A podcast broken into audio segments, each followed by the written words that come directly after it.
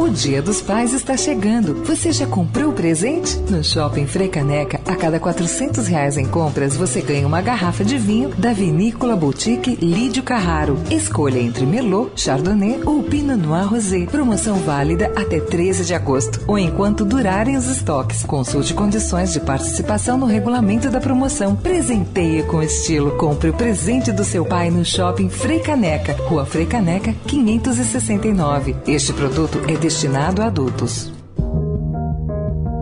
Poder e Política, com Alexandre Garcia.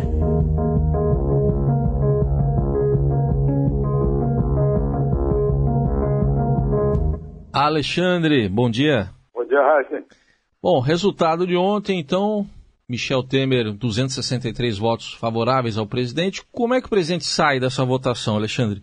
Pois é, ele surpreendeu, né? Porque tinha muita gente pensando que o, a Câmara dos Deputados ia enviar para o Supremo a denúncia. Ele reagiu, reagiu bem, ele fez eh, metade mais, metade mais seis dos votos, né, 263 votos, metade da Câmara são 257, que é a famosa uh, maioria de metade mais um, né, que, que dá a maioria absoluta, como chamam mas uh, não é suficiente, claro, para fazer passar a reforma da Previdência, por exemplo, que são necessários 60% dos votos da Câmara, o que dá 308 votos.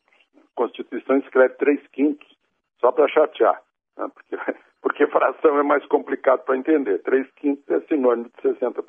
Mas, enfim, o, ele não tem voto suficiente para fazer reforma. Muita gente está tomando essa votação de ontem como uma impossibilidade de fazer reforma.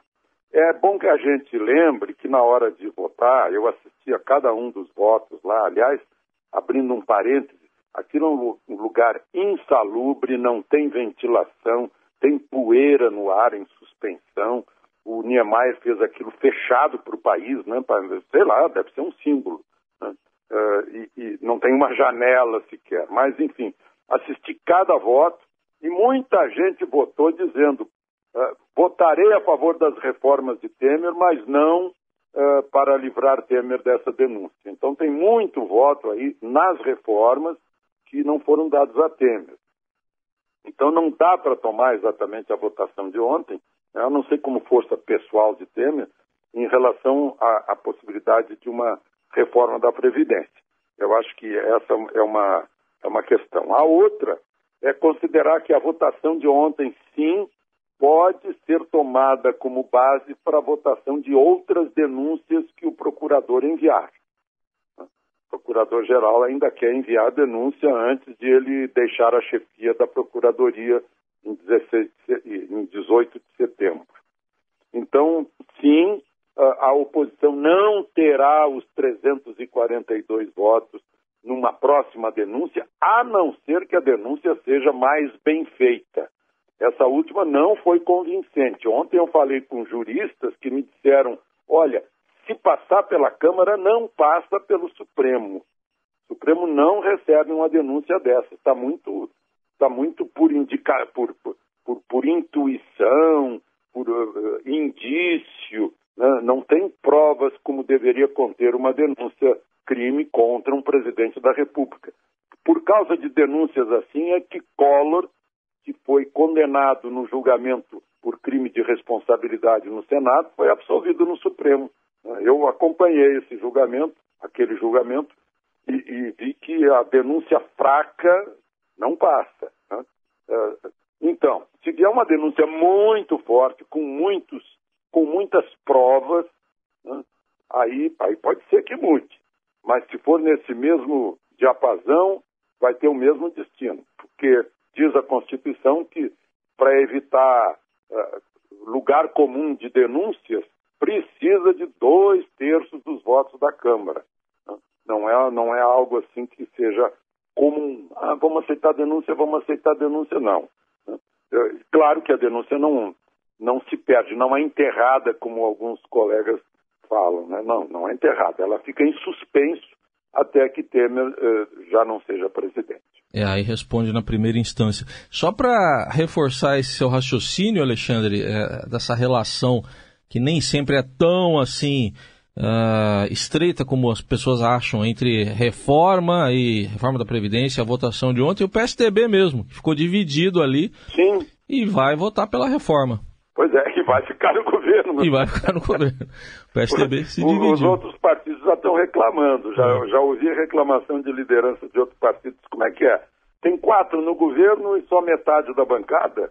Né? Uhum. Uh, mas a metade, a, a bancada inteira está pelas reformas, sem dúvida. A bancada inteira do PMDB, a bancada inteira do DEM, né? uh, partidos que tradicionalmente são chamados de centrão, aí aqueles outros partidos menores, todos querem as reformas. Ao contrário, a oposição, que se mostrou bem unida ontem, nos votos uh, expressava não as reformas, não a reforma da Previdência. Meu Deus do céu, eu estava quase dizendo não ao país, né? Hum. Pelo amor de Deus. Alexandre, aproveitando que você viu lá, assistiu um a um os votos naquele ambiente insalubre e o comportamento do, dos nobres deputados? Meu Deus, me deu, uma, me deu uma pena. Fazia tempo que eu não assistia uma, uma votação grande na Câmara. A última foi lá no Senado, né, da Dilma. Mas é, é, e a gente fica lá em cima olhando a movimentação. No mínimo três vezes houve, houve empurra, empurra, mais do que isso. Parecia torcida de futebol brigando. Né? Parecia. Aí a oposição entra, a oposição parece que não tirou da cabeça o diretório estudantil, mas daqueles diretório estudantil bem, uh, bem pueril, bem infantil, bem adolescente, bem com uma linha fingindo que é mala de dinheiro, faixa, cartazes, tal, e gritam. Né? E, e, gritos que, que, que são contra a democracia, porque na hora que perderam, gritaram fora Temer, ou seja, não sai, no, não sai na lei, já que não deu para sair na lei, vai sair no grito. É mais ou menos isso. Né? Então é um, é um mau comportamento. Teve do outro lado também, teve aquele sujeito lá, aquele Vladimir que tatuou o, o Temer no, no, ombro dele, aí apareceu lá com balões, aí, aí em São Paulo se chama bexiga, né? Com com, com o Lula prisioneiro. Aí um, um deputado da oposição foi morder aquilo para furar. Aí Paulo Teixeira. Aí joga caixa por cima, na cabeça dos outros, caixa de papelão. Aquelas malas foram jogadas depois. Comportamento de criança, de criança mal comportada, mal educada, daquelas crianças que são terríveis na aula do, do curso fundamental. Né? Uh, Bom, mais do que isso, eu vi uma colega reclamando do, do, do português das pessoas. Olha, tinham 15 minutos, 15 segundos para justificar o voto. O sujeito não conseguia construir uma frase dentro dos 15 segundos. Era uma dificuldade enorme a falta de expressão exatamente do político que tem que se comunicar. Né? Ah, vai me dizer assim, não, é fala a linguagem do povo. Não, mas o povo precisa ter uma linguagem clara, objetiva, né, bem construída para saber de que se trata. Né? Não é como eu ouço todos os dias, todos os dias estou com o rádio ligado no carro, a pessoa diz assim, lembrando que amanhã não sei o que. Aí eu fico, cadê o sujeito dessa. Cadê o sujeito desse verbo lembrando, hein? Aí ninguém descobre, né? Foi invenção nossa.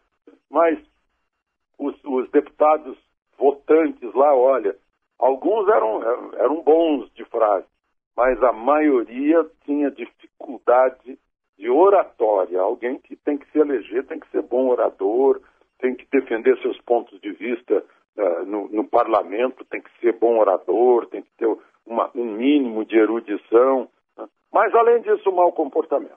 Mau comportamento, um comportamento pueril. Né? Dá uma tristeza enorme porque vários líderes foram para a tribuna para dizer: olha, o povo tem motivos para não acreditar na gente, o povo tem motivos para descrer na política, é o nosso mau comportamento. Eu disse, bom, de agora em diante vão se comportar. Não, continuaram fazendo a mesma coisa depois de terem brigado duas vezes, ainda brigaram pela terceira vez. Por isso que ontem eu vi uma pesquisa, parece que aqui de Brasília, 38% das pessoas dizem que não tinham o menor interesse, o mais pequeno interesse pela votação de ontem. E só 9% declararam que iam acompanhar a votação de ontem. Todo mundo estava preocupado ontem com o Neymar, com os jogos da, da noite, essas coisas. Análise de Alexandre Garcia, que volta amanhã aqui a nossa programação. Até amanhã, Alexandre. Até amanhã. Recupere-se.